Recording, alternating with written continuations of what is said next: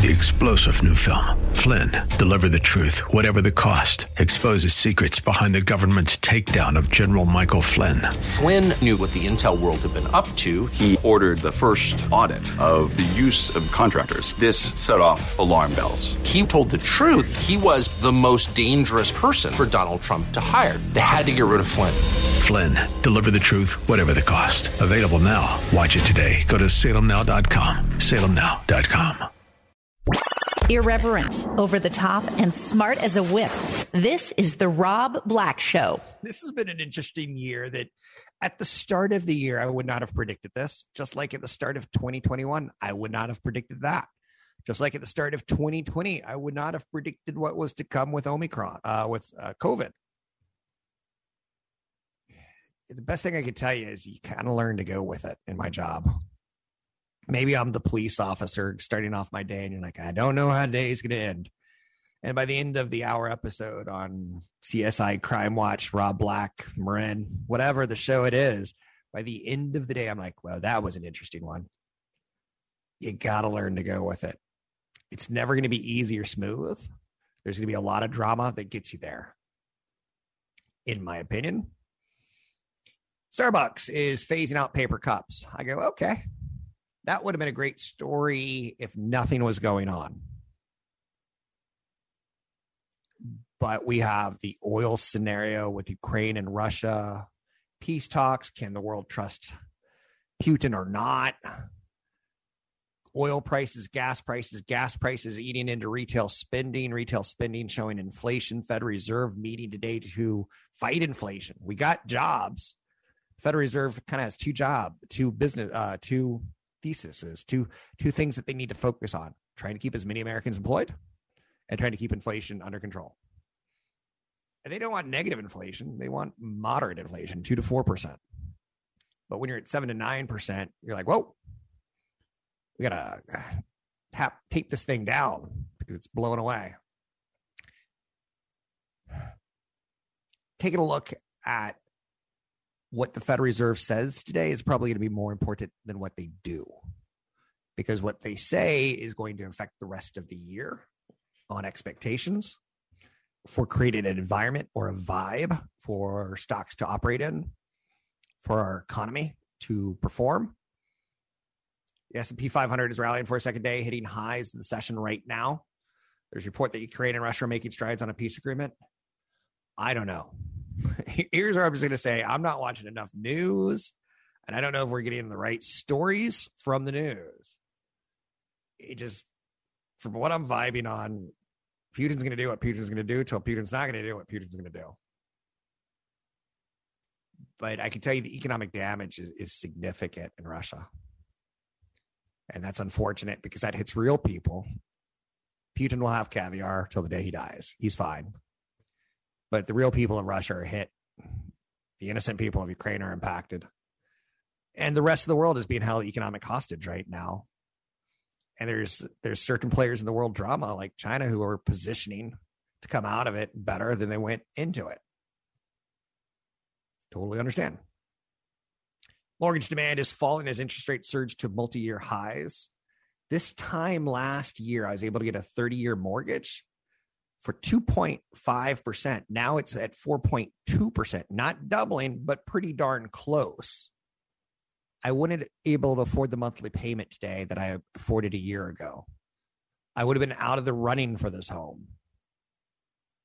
That's what's happening in the real estate market, is that people who use mortgages to secure their homes and to live month to month, they're finding it's going to be a lot more expensive. So you go, well, maybe I should sell some of my stock winners. And well, if you sold them in December, you got a much higher premium than the discount you're getting today, 3 months into the year. I'm not upset. Retail sales grew, albeit at a slower pace than January. January was revised higher. January was a strong month in retail sales compared to December because we did most of our shopping in September and October and November. We did very little shopping for Xmas in December. Isn't it crazy? Christmas was just 3 months ago, 2.5 months ago. And now we're like 9 months till Christmas. How many days? 274 days till Christmas. Seasonally adjusted sales at retail was $658 billion, up 17% year over year. Typically, we'd be going like, woo! But you know and I know we didn't get 17% more goods in our home. We paid a lot more for our food, a lot more for our travel, a lot more for our gas. The good news is I see a little bit of a silver lining for the economy in that sales for food and drinking places rose 2.5% from January. Some credit cards that I like right now. I just did a review of current offerings on credit cards. I don't do this often because I do want you to find what works for you. But there's all sorts of cards out there, like Bank of America's customized cash rewards credit card, which is 3% back in category of your choices like gas or online shopping, dining, travel, drugstores, or home improvement. To me, that's a 3% off. I like that. You know, we're paying 7% more because of inflation. Anytime I'm paying 3% less because I'm getting a discount, I'm in. Now, what sucks about that is, you know, and I know that the people who are paying cash, they're not getting that discount, or they're getting a smaller discount than I'm getting by using a smart credit card. And by smart, I should say like a savvy. Like, I don't have a Bank of America customized cash rewards card because I don't want to do the monthly choices of gas or online shopping or travel or drugstores or home improvement. 2% regularly cash back at grocery stores, wholesale clubs. I'd rather have a Citi Double Cash card, which is the best online shopping credit card for earning as you pay, in my opinion, because I do a lot of purchases online. The Blue Cash Preferred card from American Express is the best grocery card for overall rewards. If your grocery bills are jumping higher, consider it. If you're a foodie, the Capital One Saver One Cash Rewards credit card is fantastic. If you like to travel, I still like the Chase Sapphire Reserve, best purchase protection credit card for globetrotting. So there's different ways of looking at this. In the end, you're going to want to go to a website like a bankrate.com. That's bankrate.com, and try to figure out what works for you. I don't mind using rewards. I have not carried a balance on a credit card in 20 plus years. And I've accrued credit card rewards for 20 plus years. So what I just said in that segment is that I use a Chase Sapphire travel card, and I use the Citi Double Cash. I don't like doing it too anally, I don't want it to feel invasive. Like, oh, when are you going to finish up there? Like, I don't want to do the cash rewards that you have to change every month because I'll forget. I know myself. Do you know yourself? Anyway, bankrate.com is wonderful. Bankrate.com is, I feel, very non-biased. The points guy, I feel he's a little bit more biased. But I think that's a wonderful website if you want to learn about the different point structures of credit cards. Right now, when the stock market's not working, you should figure out how you can earn more money and how you should save more money. Credit cards are a way of saving money. I know you're saying, but you're spending money, but you're getting a discount when you spend. So you don't want to necessarily get a credit card just to use. You want to get it to reflect what you spend on. And I like it because anytime I'm like, I need to like check what did I buy, what did I not buy, it's all right there. It's all itemized. I can see my spending habits. Find us at robblackshow.com. robblackshow.com. Mark Zuckerberg is in the news again today. If you want to see creepy Mark, and I just say creepy because his vibe just feels stunted. I don't want to get too much into it, but it's in my head right now that I want to talk more about it, but I won't. It's just his vibe is weird. He expanded his vision for the metaverse. He's talking about bringing NFTs to Instagram. Speaking at South by Southwest Festival in Texas, the Facebook founder and CEO said a more functional metaverse is still a few years off. We have a basic responsibility. He just feels stunted. Like he was going to learn how to smile and he was really close and he didn't quite figure it out.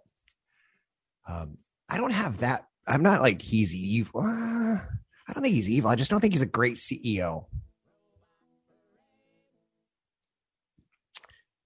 Yeah, he probably wasn't the most fun kid to hang out with, is my guess, in like fourth and fifth grade. Retail sales rose 0.3% in February, below the expectations. Inflation seemed to impact consumer spending, is what the implication is there. Excluding autos, sales were up 0.2%, well below the expected 0.9%. Online spending pulled back sharply, while sales totals for gasoline soared as prices jumped higher. Anytime I have an expensive month, I tend to go through a period of a month or two where I'm like, let's cut the expenses a bit. I got a new home last year, and considerably bigger. And the first home was used in large part to house babies and have them grow up into 10-year-old kids. And the second house is a little bit more of a playground for them, including a pool. And the amount of furniture that goes into a second home versus a first home, or phase one for your children versus phase two, is very, very different. So I just spent a big chunk of change on a table. I know you're saying a table. Yeah, we've been eating at the kitchen table for the whole 9 months that we've been here. And the amount of money I spent on a table, I was like, I've never spent that much in my life. Except for on a car, I've never spent that much in my life. I know you're saying, is it Italian? It's Italian. But the point being is, I told the sugar booger, the spouse, the loved one, okay, let's lay off for a month. And it's kind of frustrating because you want to get the home furnished as soon as you can so you can enjoy it before you die. But you get the idea. Mortgage demand is falling. Here, speaking of homes, retail sales showed some hesitancy. Now, mortgage demand is falling as interest rates surge to multi-year highs. The average contract on a 30-year fixed rate mortgage, a fixed rate conforming mortgage, is about $647,200 or less. It increased to 4.2% from 4.0%. 4.0, I'm sorry. That's with a 20% down payment. Now, I know you're saying in the Bay Area, you can't buy a house for $647,000. Oddly enough, jumbo rates are lower than conforming rates. Conforming rates, I'll just round it, say it's under $650,000 with 20% down. In theory, that's most of America.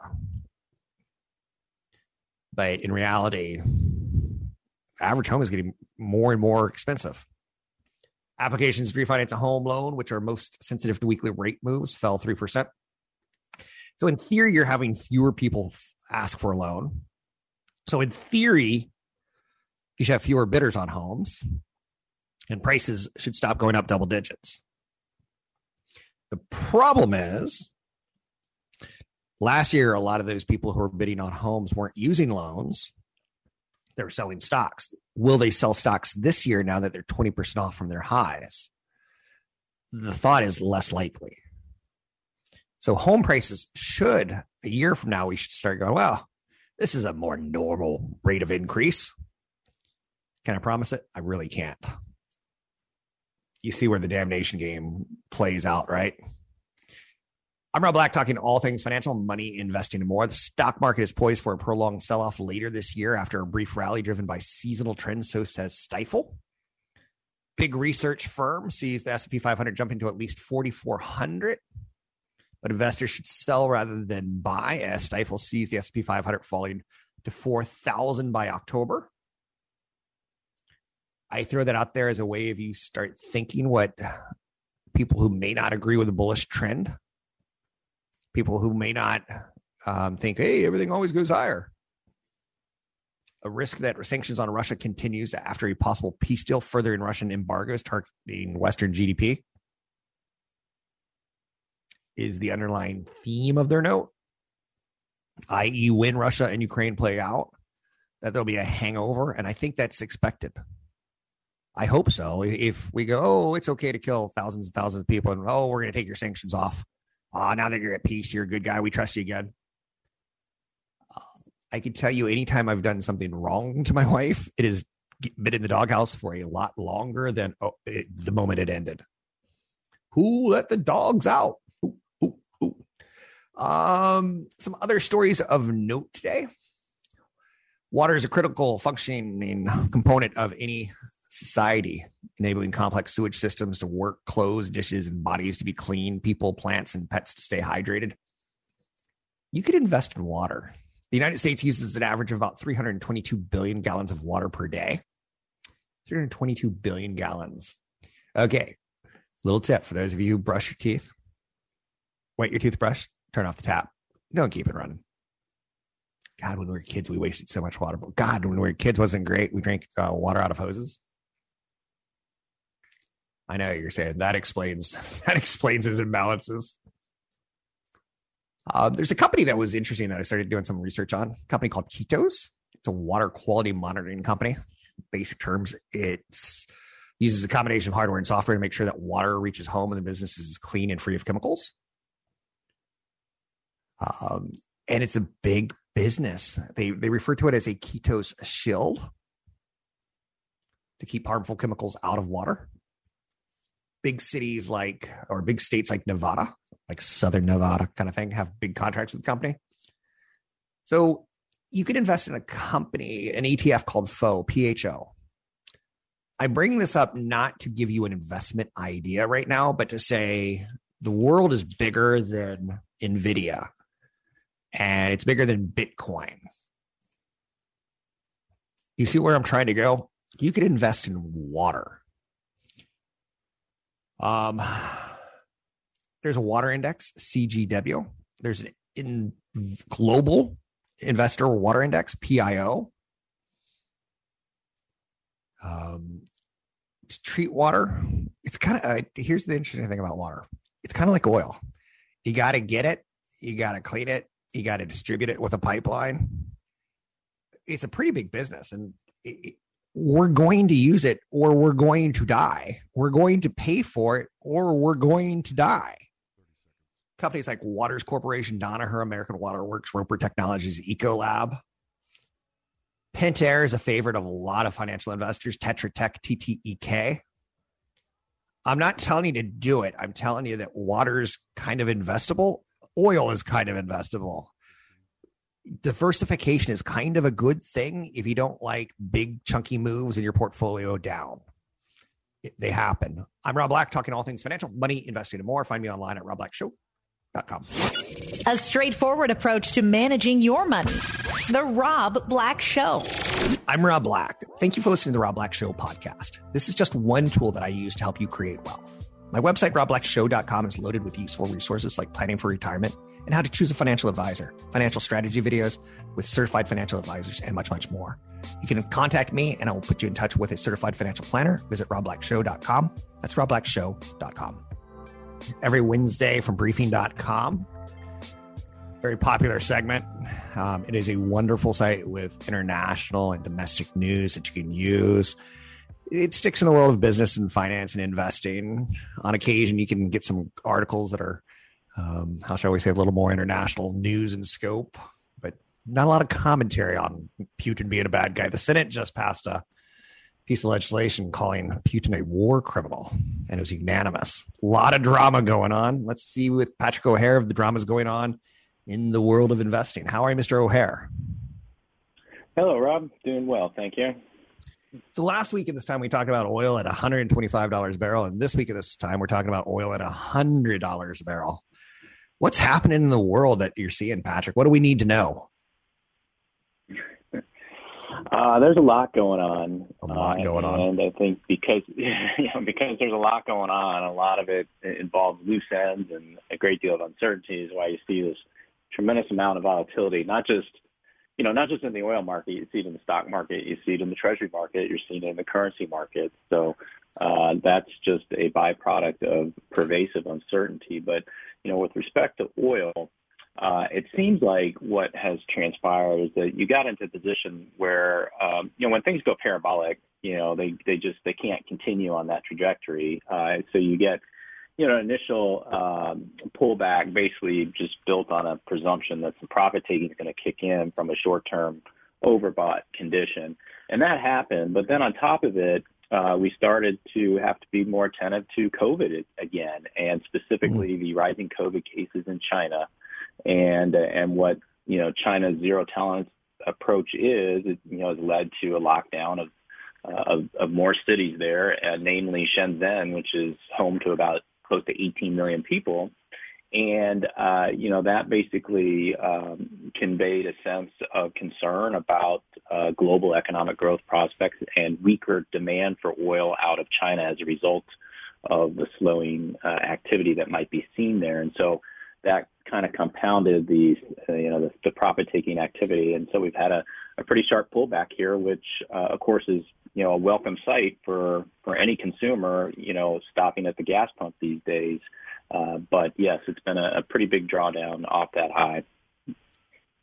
It's interesting because I do radio and television, as you know, and sometimes I try to oversimplify something, but it's almost the rock, scissors, paper of Ukraine war, jacks oil prices up, but COVID and economic shutdown pulls oil prices back down. Which would you rather have?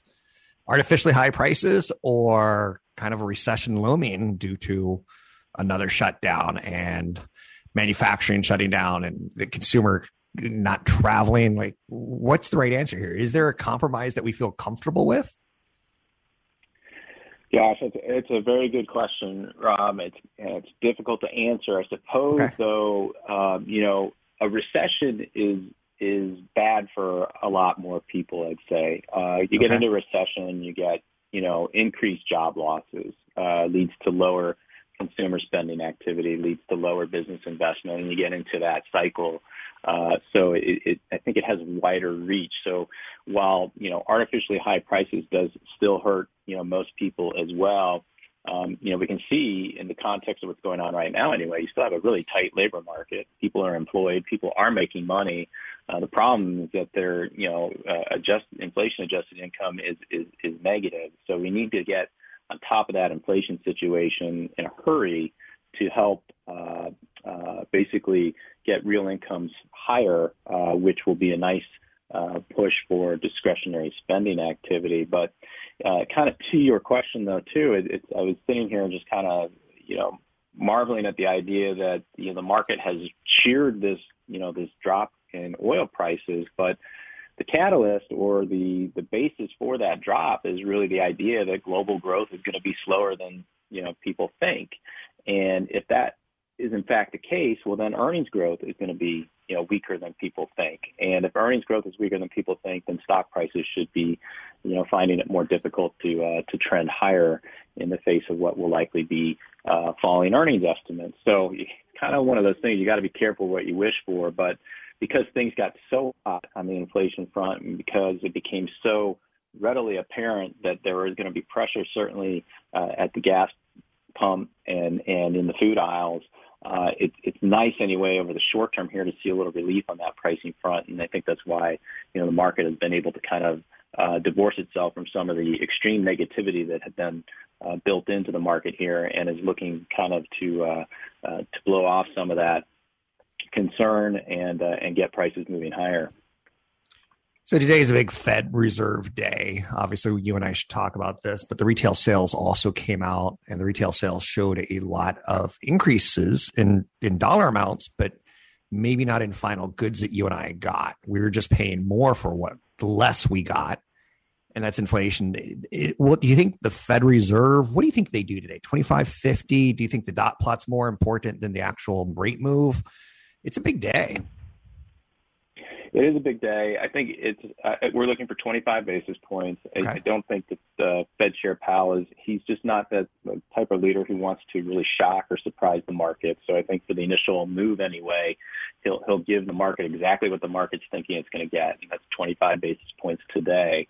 I think, though, one of the big market movers, though, could be, what the Fed's projections likely to be for its longer run neutral rate.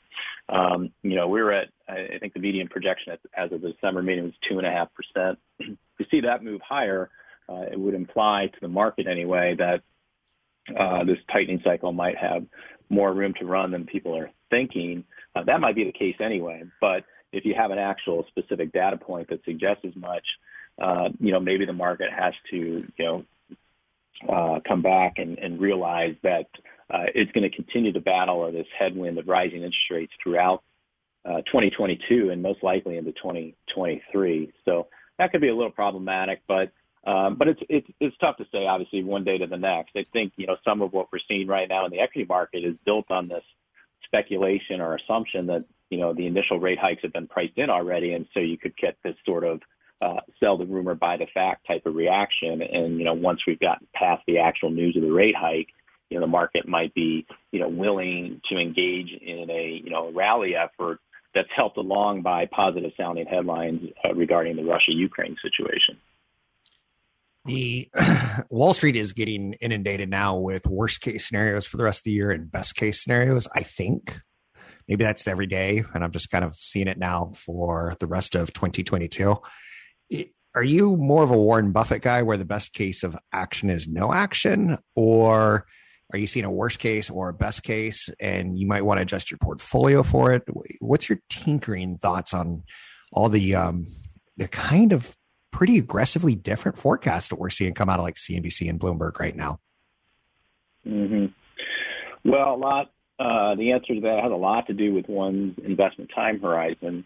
Right. You know, we do think, however, you know, as you know, let's look at 2022 really, you know, when the Fed is in a tightening cycle, you know, the market can do okay, but it's just you're not likely to see the same outsized returns, you know, that we saw leading up to this point, obviously when the interest rates were at the zero bound and the Fed was saying it wasn't going to raise rates anytime soon. I think a best case scenario for 2022 in terms of the market return is something that's more in line with what earnings growth will be for the year. Coming into the year, that was about 9%, but our assumption, our expectation is that estimate's going to come down here because of a lot of these inflation pressures we're seeing and likely lower levels of spending activity. But so that's a best case scenario. So I think it does, you know, lead someone to be a little more prudent with allocations to, you know, how they're choosing stocks and not being, you know, kind of like embracing that buy growth at any price.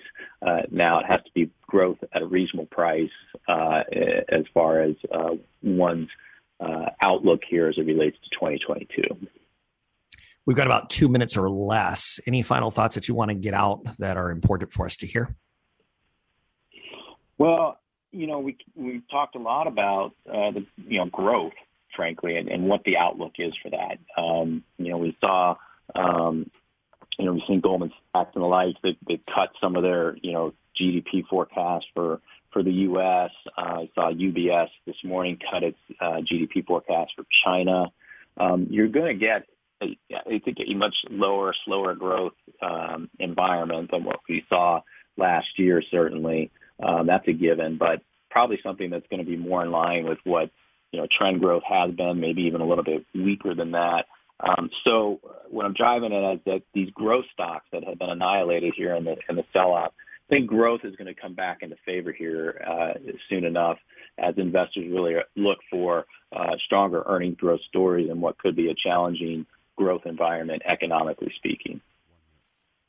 Thanks very much. It's Patrick O'Hare with briefing.com, a reliable source of information for both domestic and international news.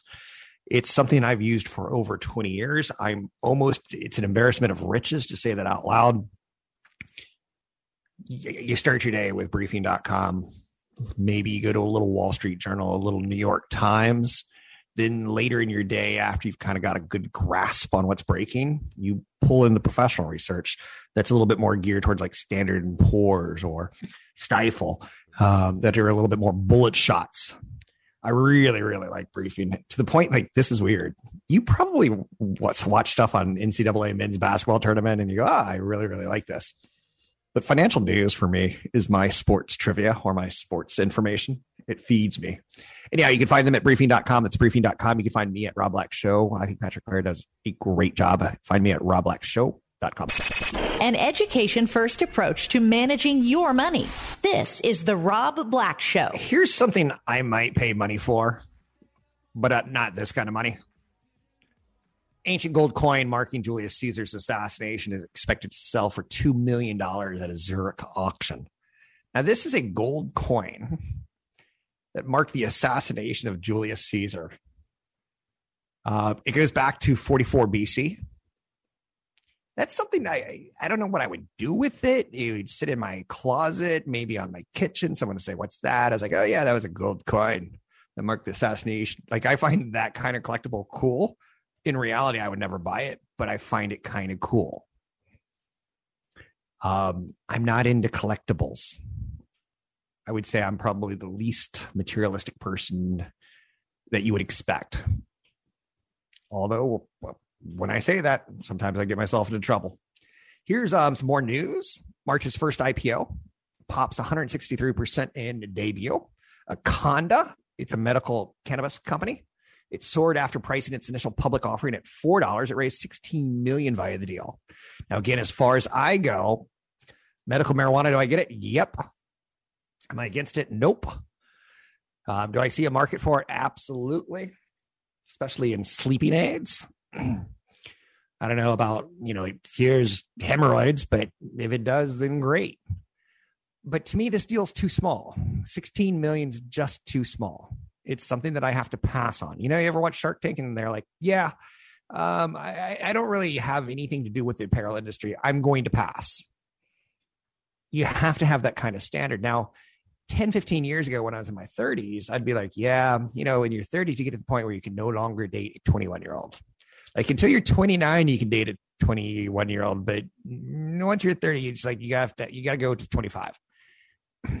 And it's incredibly sexist, and it's incredibly wrong, and it's incredibly an old way of doing things. So now I have to go, yeah, it looks like a Shark Tank deal. But it goes against my nature because I grew up at a time of political incorrectness.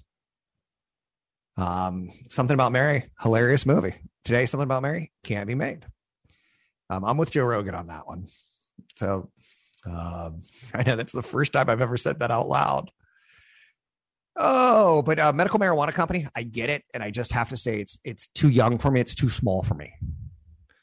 Nike reports earnings next week. This is interesting because a lot of athletic companies are getting hit right now. Now, who are the athletic companies in my mind? Nike, Adidas, and Peloton. They've tumbled.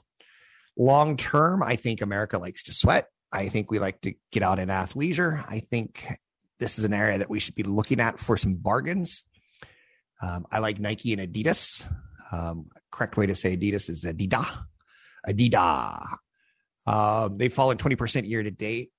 When a great company that you've... Okay, no. When I perceive a company to be great, like Nike, it's a Hall of Famer. It's the greatest of all time. You still invest in it. And you go, 20% seems like a sale to me. Now, I'm not saying 20% off the price of Tom Brady is a good deal anymore. And it could get worse. But I'm telling you, that's the sector that I like. And the pullback is like, okay, let's see if I got some investment dollars. And next thing I'll do is go look at my portfolio and see what I need. And if I happen to need more Nike, I'll get some more Nike. Airbnb said today that they're suspending operations in Russia and Belarus. I have no comment on that. I think it's interesting to see how Putin's war is going to change the world. Retail sales came out for February, and they were pretty good.